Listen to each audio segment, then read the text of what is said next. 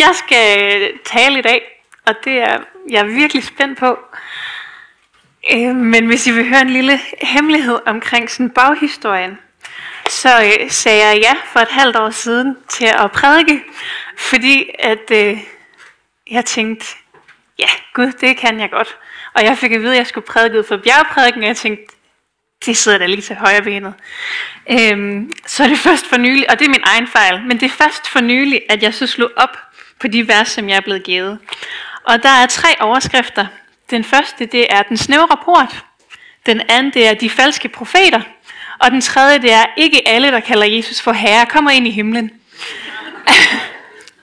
Så hvis jeg ser lidt træt ud i dag, så er det fordi, det har været lidt en hård fødsel. Men Ja. Men det er godt. Jeg, jeg er ved godt mod, og jeg håber, at I vil godt mod. Øh, jeg tror på Gud, han har noget, han gerne vil sige i dag. Øh, så øh, jeg tænker, at vi lige starter med at læse det op sammen, og jeg læser det lige her. Gå ind af den snævre port, for vid er den port og bred den vej, som fører til fortabelsen. Og der er ikke mange, der går ind af den. Og der er mange, der går ind af den. Jeg kigger lige herover i stedet for.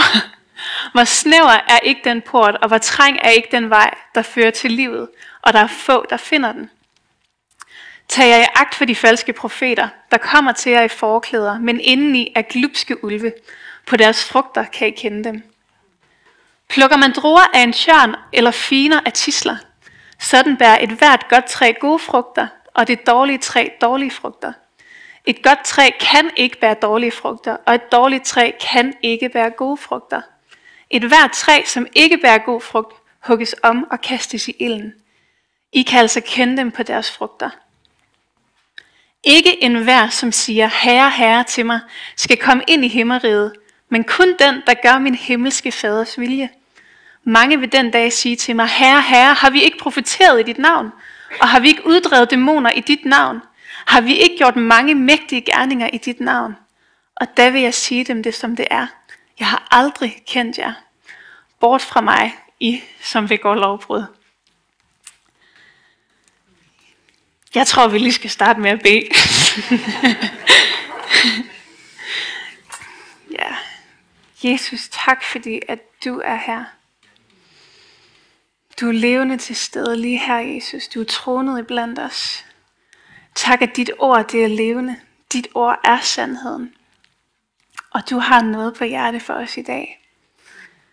Hjælp os bare til at være åbne over for det, du har at sige. Forbered vores hjerter. Ja. Vi lægger resten af den her prædiken og resten af den her gudstjeneste over i din hånd. Godt. Hvorfor bjergprædiken? Det var lige sådan, det havde jeg lige brug for at, at vende tilbage til. Bjergprædiken, den handler om to ting. Den handler om, at Jesus han annoncerer, at Guds rige det kommer. Og så er det en forklaring på, hvordan vi som hans folk får adgang til Guds rige. Bjergprædiken er Guds forklaring på, Jesus forklaring på, hvordan det ser ud at leve som hans efterfølger og som medlem af Guds rige. Og øh, de vers, jeg har fået her, det er noget af det aller sidste i bjergprædikenen. Bjergprædikenen har været virkelig lang, og den er delt op i alle mulige forskellige passager, som er virkelig radikale. Der bliver for eksempel sagt, I har hørt, at der står skrevet, at øh, du må ikke begå hår. Men jeg siger bare, at du kigger på en anden kvinde, så har du begået hår i dit hjerte. Der står, I skal elske jeres fjender. fjender. Riv dit øje ud, hvis det lokker dig i synd. Øh, det er ret radikalt og ret makabert. Øh, og i virkeligheden i sig selv ret håbløst. Og Jesus han slutter af med de her vers. Gå ind af den snævre port, for vid er den port og bred den vej, som fører til fortabelsen, og der er mange, der går ind ad den. Hvor snæver er ikke den port, og hvor trænger ikke den vej, der fører til livet, og der er få, der finder den. Den snævre port, den repræsenterer altså livet. Den, den repræsenterer indgangen til Guds rige. Og den vindes kun, hvis vi følger alt det, som Jesus han har sagt i bjergprædiken. Og Jesus han starter her, den her passage, med at konkludere, det er få, der kommer til at lykkes. Men der er også håb. Fordi der er det der lille ord, gå, som er bydeform. Det betyder, at det er muligt. Vi kan godt. Og Jesus han viser os vejen til det.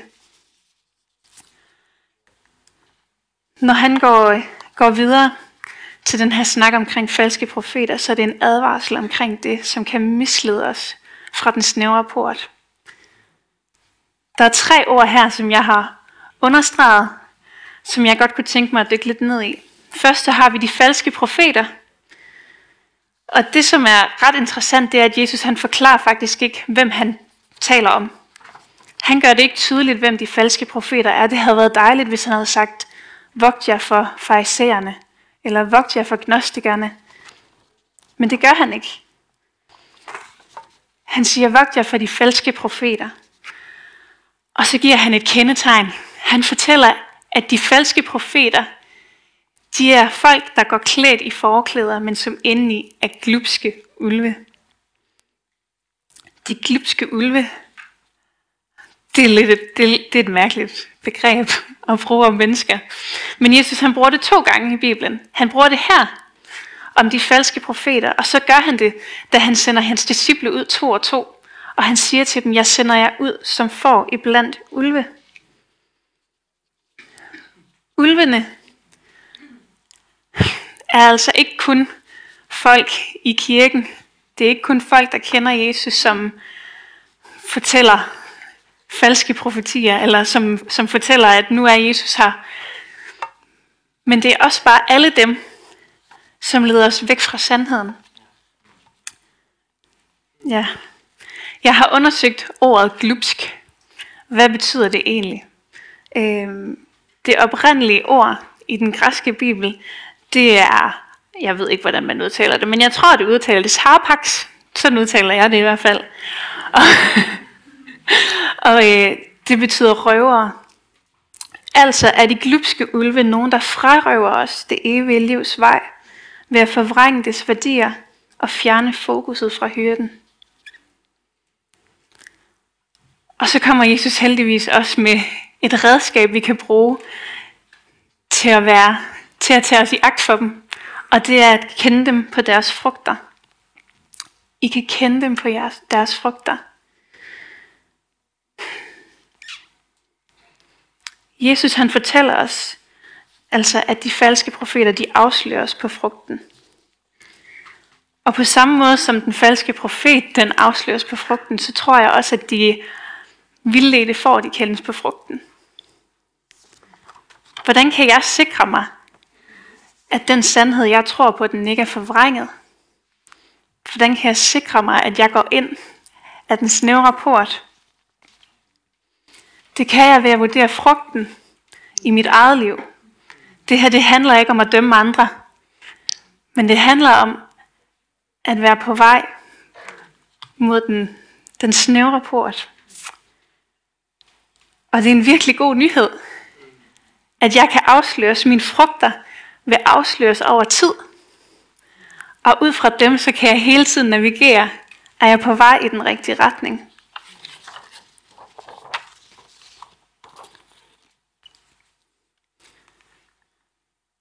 Når Jesus han så taler videre, så siger han, at der er to. Der er to træer. Der er et godt træ, og der er et dårligt træ. Det gode træ, det vil bære gode frugter. Og det dårlige træ, det vil bære dårlige frugter. Det er altså træet, der gør frugten god. Og ikke omvendt. Frugten må være et produkt af stammen. Jeg er, øh, jeg er virkelig glad for det gamle testamente. Og øh, elsker billedsprog. Bibelen er fyldt med billedsprog. Og træer, det er et billedsprog, som er en rød tråd igennem hele Bibelen, som repræsenterer to ting. Træer repræsenterer igennem hele Bibelen død og liv. Og helt fra starten, helt fra første Mosebog, så, så møder vi de her to træer i Edens have, Vi møder livets træ, og vi møder træet til kundskab om godt og ondt. Jeg, jeg tager nogle lidt kreative noter. Jeg tænkte, de skulle simpelthen ikke lige snydes for en tegning.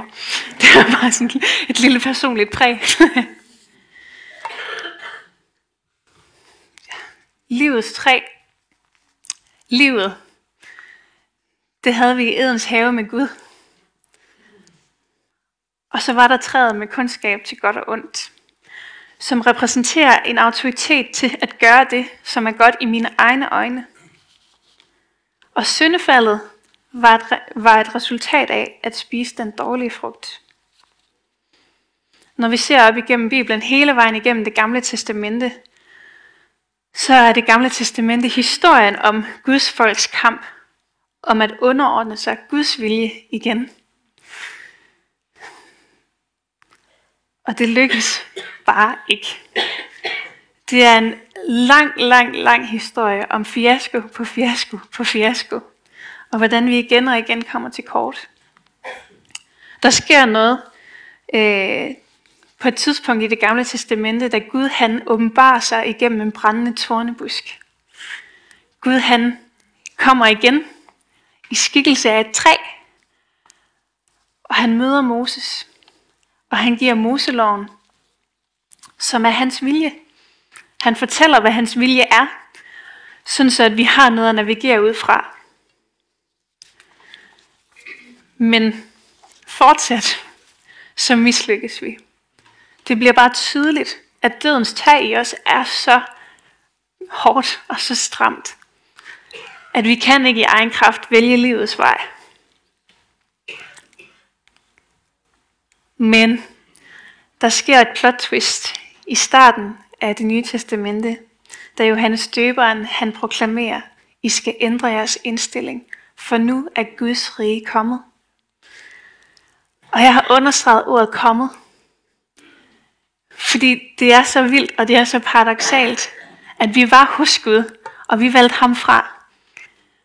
Og igennem hele det gamle testamente, så prøver Gud igen og igen og igen på at hjælpe os tilbage, og det lykkes os bare ikke.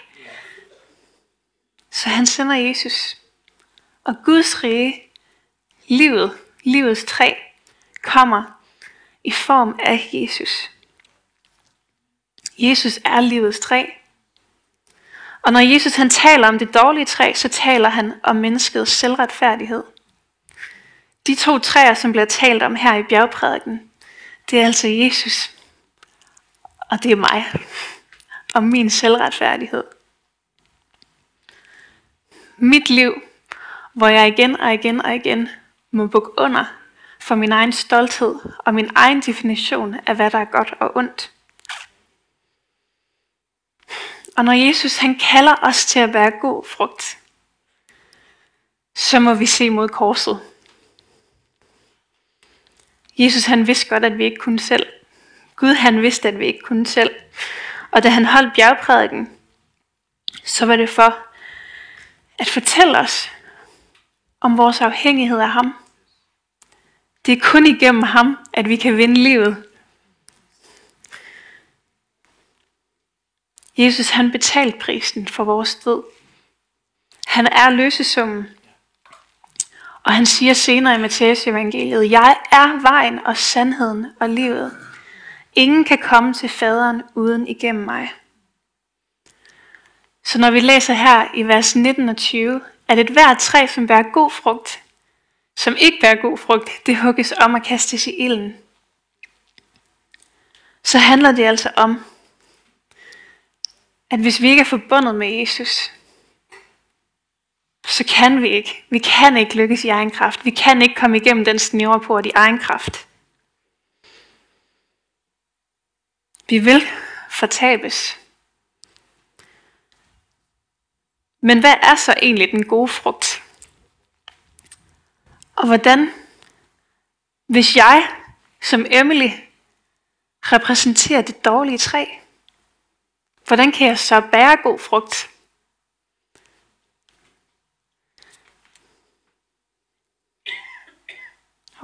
Det skulle være omvendt. det kan jeg ved at være en gren på Jesus. Jesus han siger, jeg er vintræet, og I er grenene. Den, der bliver i mig, og jeg i ham, han bærer mig en frugt. Forskel fra mig kan I slet ingenting gøre. Altså må jeg give afkald på mit eget liv. Jeg må blive korsfæstet med Jesus. Jeg må give afkald på min egen selvretfærdighed og troen på, at jeg kan i egen kraft være et træ. Og jeg må ydmyge mig og blive en gren på livets træ. For i kraft af ham at bære mig en frugt. Og frugten, den er et produkt af Helligåndens virke i os. Galaterbrevet siger, det Helligånden frembringer i os er kærlighed, glæde og fred, tålmodighed og hjælpsomhed, godhed og troskab, nænsomhed og selvbeherskelse. Ingen lov forbyder den slags ting. De, som lever med Kristus som Herre, har korsfæstet det gamle liv og dets egoisme og begær. Altså har vi på den ene side livet i Helligånden med åndens frugter, og på den anden side livet i mig selv med egoisme og begær.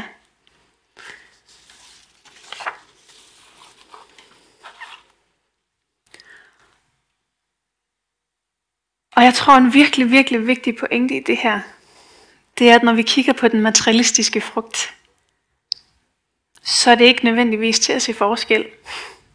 Jeg tror i Edens have, der var øh, frugten fra træet til kundskab om godt og ondt, den var lige så indbydende som frugten fra livets træ. Udad tilser den god ud. Men det er det indre, Jesus han lægger vægt på. Når han siger, hvad åndens frugter er, så handler det om hjertet. Jeg er, øh, jeg er lidt af en 12-talspige. Øh, og det, det lyder måske som pral, men i virkeligheden så er det jo bare virkelig mig, der kommer til kort i min selvretfærdighed. Øh, jeg er en stræber uden lige, og øh, har altid været det. I eksamensperioder, så øh, sidder jeg med næsen i en bog, og jeg kan gøre det i flere måneder, og stræbe efter frugten. Men øh, i de her eksamensperioder, der har jeg også bare virkelig mange minder om mig, der bider af min mor, eller ja, i hvert fald ikke er særlig tålmodig, ikke særlig hjælpsom, egentlig har rigtig meget fokus på mig og min stolthed, og på ingen måde besidder selvbeherskelse. Og jeg havde sådan et, et vidnesbyrd faktisk, som jeg har lyst til at dele med jer. For et halvt år siden, der blev jeg færdig med min HF, og havde fem eksamener, der lå cirka oven i hinanden. Og øh, med det samme, så mærker jeg ind i mig en trang til at lægge alt andet til side. Relationer, tjeneste, alt.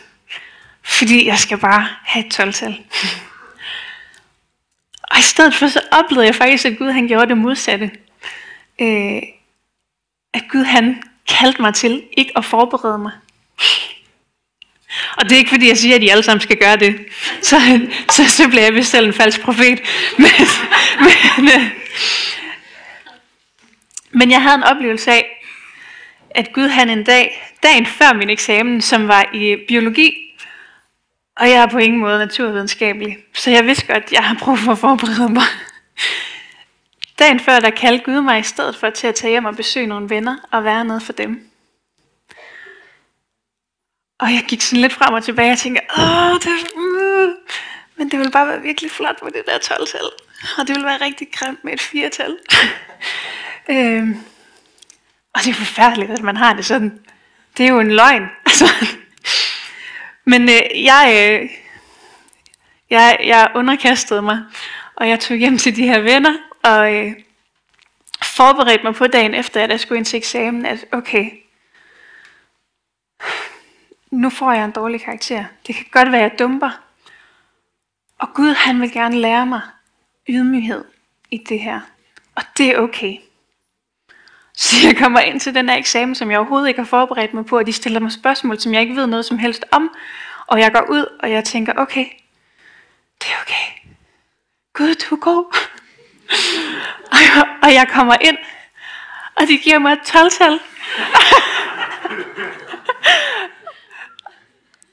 Det, det var ikke det, du skulle, Gud. Det forstår jeg overhovedet ikke. Men lige pludselig så gik det op for mig. Hov, det her, at jeg fik et 12-tal, det kalder virkelig ydmygheden frem i mig. Fordi det gjorde jeg bare ikke i egen kraft. Men Gud han satte noget på plads ind i mig, i forhold til hvad der er vigtigt. Er det frugten, der er vigtig? Eller er det stammen, som jeg suger næring fra? Jeg tror, vi kan have to forskellige fokuser. Hvis vi forsøger i egen kraft, så vil vores fokus over tid og ret hurtigt i virkeligheden blive på frugten. Og det bliver sådan en kraftanstrengelse. Og vi prøver på at suge næring fra os selv, og vi prøver på at få den her ud, for at få frugten til at blive flot. Og det kan godt være, at den bliver flot kortvarigt. Men så kommer jeg til kort. Og når jeg lige pludselig er presset, og når jeg lige pludselig er træt, så falder det hele til jorden. Og jeg bliver afsløret i min selvretfærdighed. Men jeg kan også være en gren på Jesus. Og frugten er her stadig. Men mit fokus er på stammen. At suge næring fra ham. At dyrke relationen med ham. At dyrke min afhængighed af ham. Og så kommer frugten faktisk ret naturligt. Og ikke nok med det. Det er også den rigtige frugt, der kommer. Det er ikke kun 12-tallet, men det er hjertet. Det, som i sidste ende betyder noget. Altså fordi på et eller andet tidspunkt, så var jeg nok nødt til at erkende, at 12 de får mig nok ikke ind i himlen. Det er nok ikke det, det der gør det.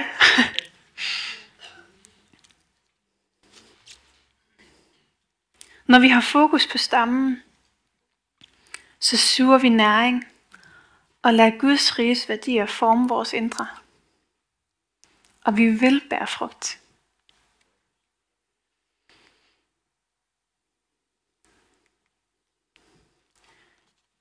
Jesus han slutter den her passage af med at sige noget af det, der virker allermest radikalt og hjerteskærende for mig. Ikke enhver, som siger herre, herre til mig, skal komme ind i himmeriget, men kun den, der gør min himmelske fars vilje. Mange vil den dag sige, herre, herre, har vi ikke profeteret i dit navn, og har vi ikke uddrevet dæmoner i dit navn? Og har vi ikke gjort mange gode gerninger i dit navn? Og der vil jeg sige dem det, som det er. Jeg har aldrig kendt jer. Bort fra mig, I som begår lovbrud. 12-tallet er ikke nok i sig selv. Og øh, altså, 12-tallet er også et lidt overfladisk eksempel. Men Jesus han sætter det jo på spidsen her og siger, hey, du kan profetere i mit navn. Du kan gøre gode gerninger. Du kan helbrede mennesker, som er min vilje. Og du kan gøre det i mit navn. Men jeg vil ikke kendes ved dig. Jeg kender dig ikke. Og det er fordi, at det kun er dem, der gør min himmelske fars vilje. Jeg vil kendes ved. Guds vilje er, at vi underkaster os Jesus. Guds vilje er, at vi lader ham definere, hvad der er godt og ondt. Guds vilje er, at jeg dør i min selvretfærdighed. Og lad mig dække af Jesu blod.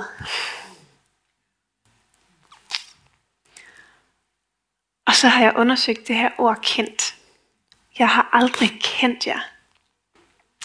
Fordi hvad mener Jesus egentlig med det? Har han ikke skabt os alle sammen? Ved han ikke, hvad vi alle sammen hedder?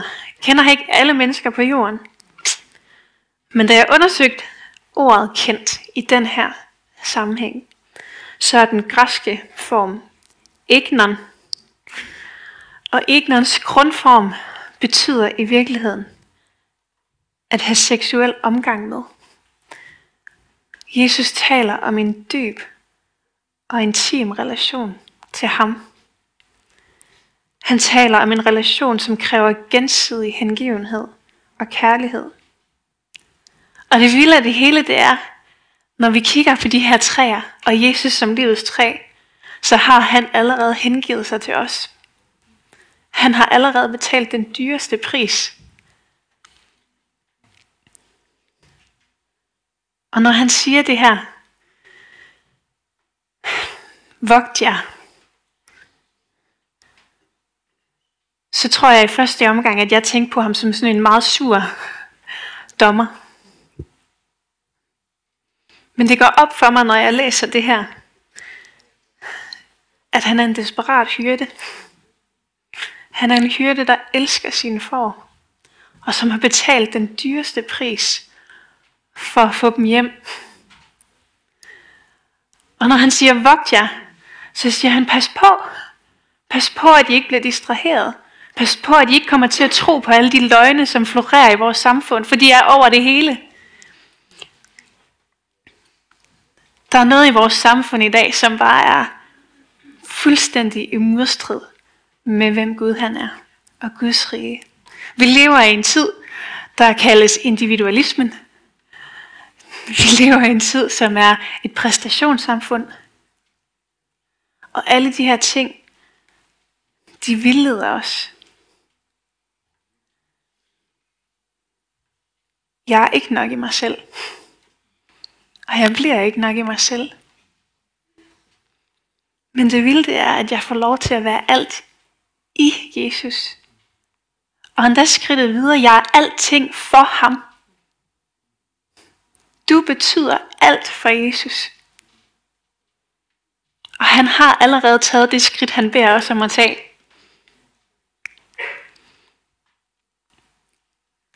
Paulus han siger i Filipperbrevet, dog, da jeg havde af fortjeneste, det regner jeg nu på grund af Kristus for tab. Ja, jeg regner så vist alt for tab på grund af det langt større at kende Kristus Jesus, min Herre. På grund af ham har jeg tabt det alt sammen, og jeg regner det for skarn, for at jeg kan vinde Kristus. Det er det her, Jesus han kalder os til. At vi igen og igen og igen må give afkald på det, som vi før regnede for noget. Og jeg tror, at det er vigtigt at understrege, at det her det er en evighedsproces. Det er ikke sådan en ting, jeg fanger, og så kører det bare. Men resten af livet vil fjenden prøve at distrahere os. De falske profeter har kun ét formål, og det er at stjæle os vores tro på Jesus. Frarøve os det håb, vi har i ham. Og distrahere os fra hans kærlighed. Jeg kan mærke det igen nu, når jeg skal stå og forberede en prædiken. 12 kommer frem. Og Jesus han siger, vogt jer. Bliv i mig.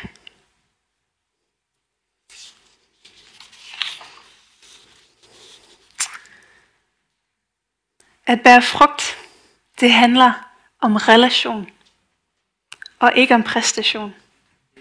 Det tror jeg er en virkelig vigtig sandhed ind i vores tid i dag. Det er rigtigt. Det er rigtigt, at vi skal bære frugt.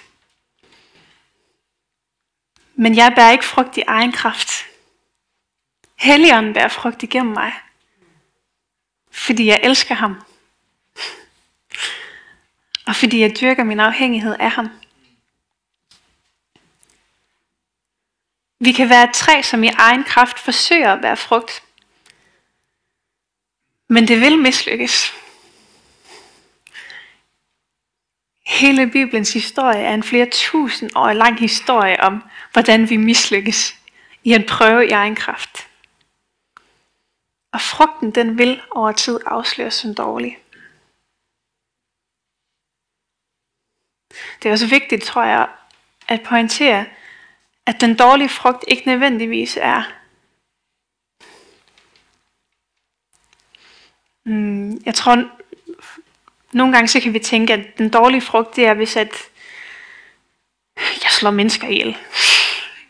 Eller det er hvis jeg er helt vildt grådig og ikke ser andre end mig selv. Men den dårlige frugt af at tro, at jeg skal præstere i mig selv, kan også være frygt. Det Det kan også være angst. Det kan være stress, bekymring. Alt det, som stjæler mit fokus fra Jesus.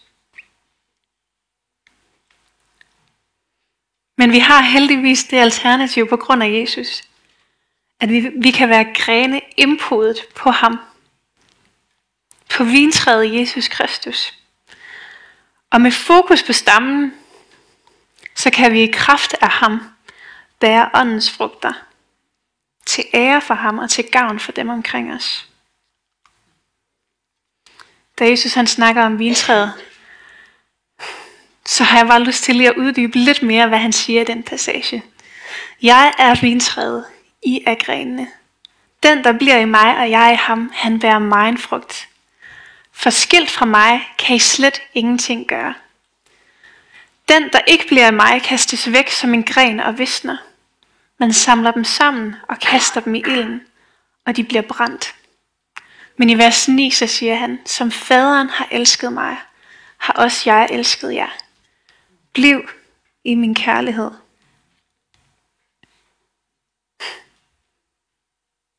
Og det som lige umiddelbart lyder, lyder som en trussel, er en kærlighedserklæring. Det er Jesus, der desperat prøver at gøre os opmærksom på, hallo, du er intet i dig selv. Men jeg elsker dig. Jeg vil ikke. Jeg vil ikke leve uden dig. Så konklusionen af alt det her, kernebudskabet, er, at vi må dyrke vores afhængighed af Jesus. Bliv ved og ved og ved med at træne den muskel, hvor vi vender fokus mod stammen.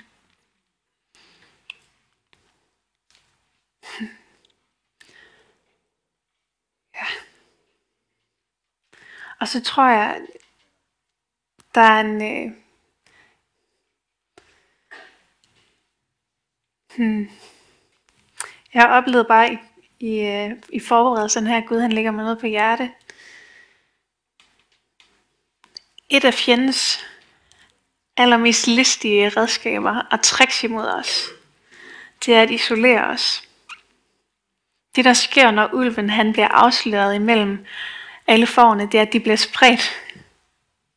De spredes fra hyrden.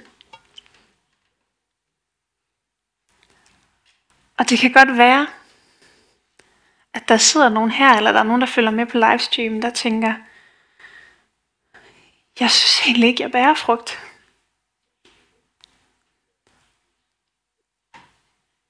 Men jeg har bare lyst til at sige, Jesus han er den hyrde, der går ud for at finde det ene for, der er blevet væk. Der er håb. Der er altid håb. Invitationen den er evig. Og det her med, at vi kan komme til at skamme os over ikke at bære frugt. Vi kan komme til at skamme os over ikke, ikke at være tæt forbundet med Jesus. Skammen, det er en løgn. Jesus, han er nådig. Og han er kærlig. Og det eneste, han ønsker, det er at finde hans for. Og tage det med hjem Paulus han siger på et tidspunkt, at Jesus han vil fortsætte det gode arbejde, han har startet i os. Det er okay, at det er en proces. Det skal være en proces. Alle relationer er en proces. Og jeg tror, det er endnu en af de løgne, som er ligesom en frugt af vores tid. Med den her præstation og individualisme. At vi skal prøve at være noget. Og det, det er mit ansvar, at jeg bliver noget. Men nej, det må gerne tage tid. Det vigtigste det er, at vi erkender vores afhængighed af Jesus. Ja.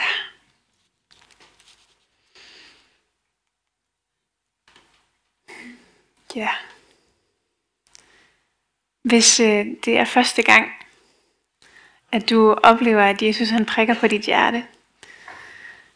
Både hvis du følger med derhjemme, eller hvis du er her. så vil vi bare gerne invitere dig med. Invitere dig med i forflokken. Og være sammen om os at sige ja til Jesus og invitere ham ind i vores hjerter igen. Så jeg vil gerne bede jer alle sammen om at rejse jer op. Og øh, uanset om du har kendt Jesus i mange år, eller om du først lige begynder at blive nysgerrig på ham, så det er altid sundt for os at vende blikket tilbage mod ham. Og øh, det vil vi gøre sammen nu. Så vi beder sammen her. Kære Jesus. Kære Jesus. Tak fordi du har skabt mig og elsker mig, selvom jeg har valgt at gå min egen vej. Jeg erkender, at jeg behøver dig i mit liv, og jeg beder dig om at tilgive mig. Tak fordi du døde på korset for min skyld. Jeg ønsker at følge dig. Kom ind i mit liv og gør mig til et nyt menneske. Jeg tager imod din frelse. Amen. Ja. Nu må øh, lovsangen gerne komme op. Og så øh, kommer der til at være noget forbøn herhen. Hvis du ser med hjemmefra, så kommer der et telefonnummer op på skærmen, øh, som du kan ringe til. Og jeg vil bare gerne opfordre alle, alle som har lyst til at gå til forbøn. Uanset om det er fordi du lige har mødt Jesus for første gang, eller om du bare gerne vil velsignes, eller om du gerne vil have nogen til at følges med tilbage til hyrden, så er det bare så sundt og godt for os at være en flok. Vi er ikke skabt til at være alene.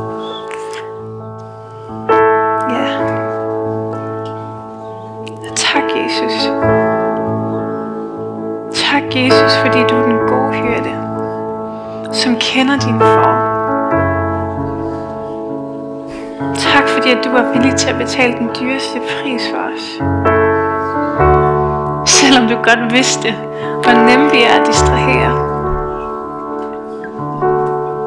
Men tak fordi du har givet os din hellige ånd som vejleder. Som kan minde os om vores afhængighed af dig.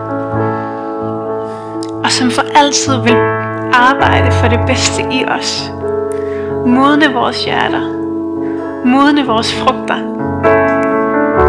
Jesus, vi erkender bare igen vores afhængighed af dig. Du er Herre, Jesus. Alt hvad jeg er, det er jeg i dig. Og det er så godt at komme til kort. Det er så godt, at jeg ikke er nok i mig selv.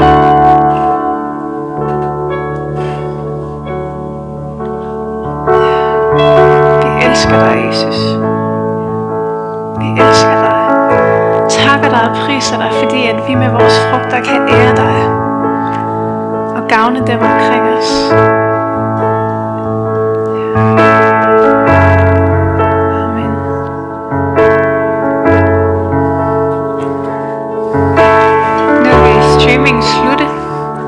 Vi bare bruge noget tid her på at søge Jesus sammen. At se mod stammen og hvis du oplever at have noget på hjertet, hvis du oplever at helligånden rumsterer ind i dig, så vil jeg bare opfordre dig til at være frimodig og reagere på det. Helligånden han ønsker, at vores frugter skal være til gavn for hinanden.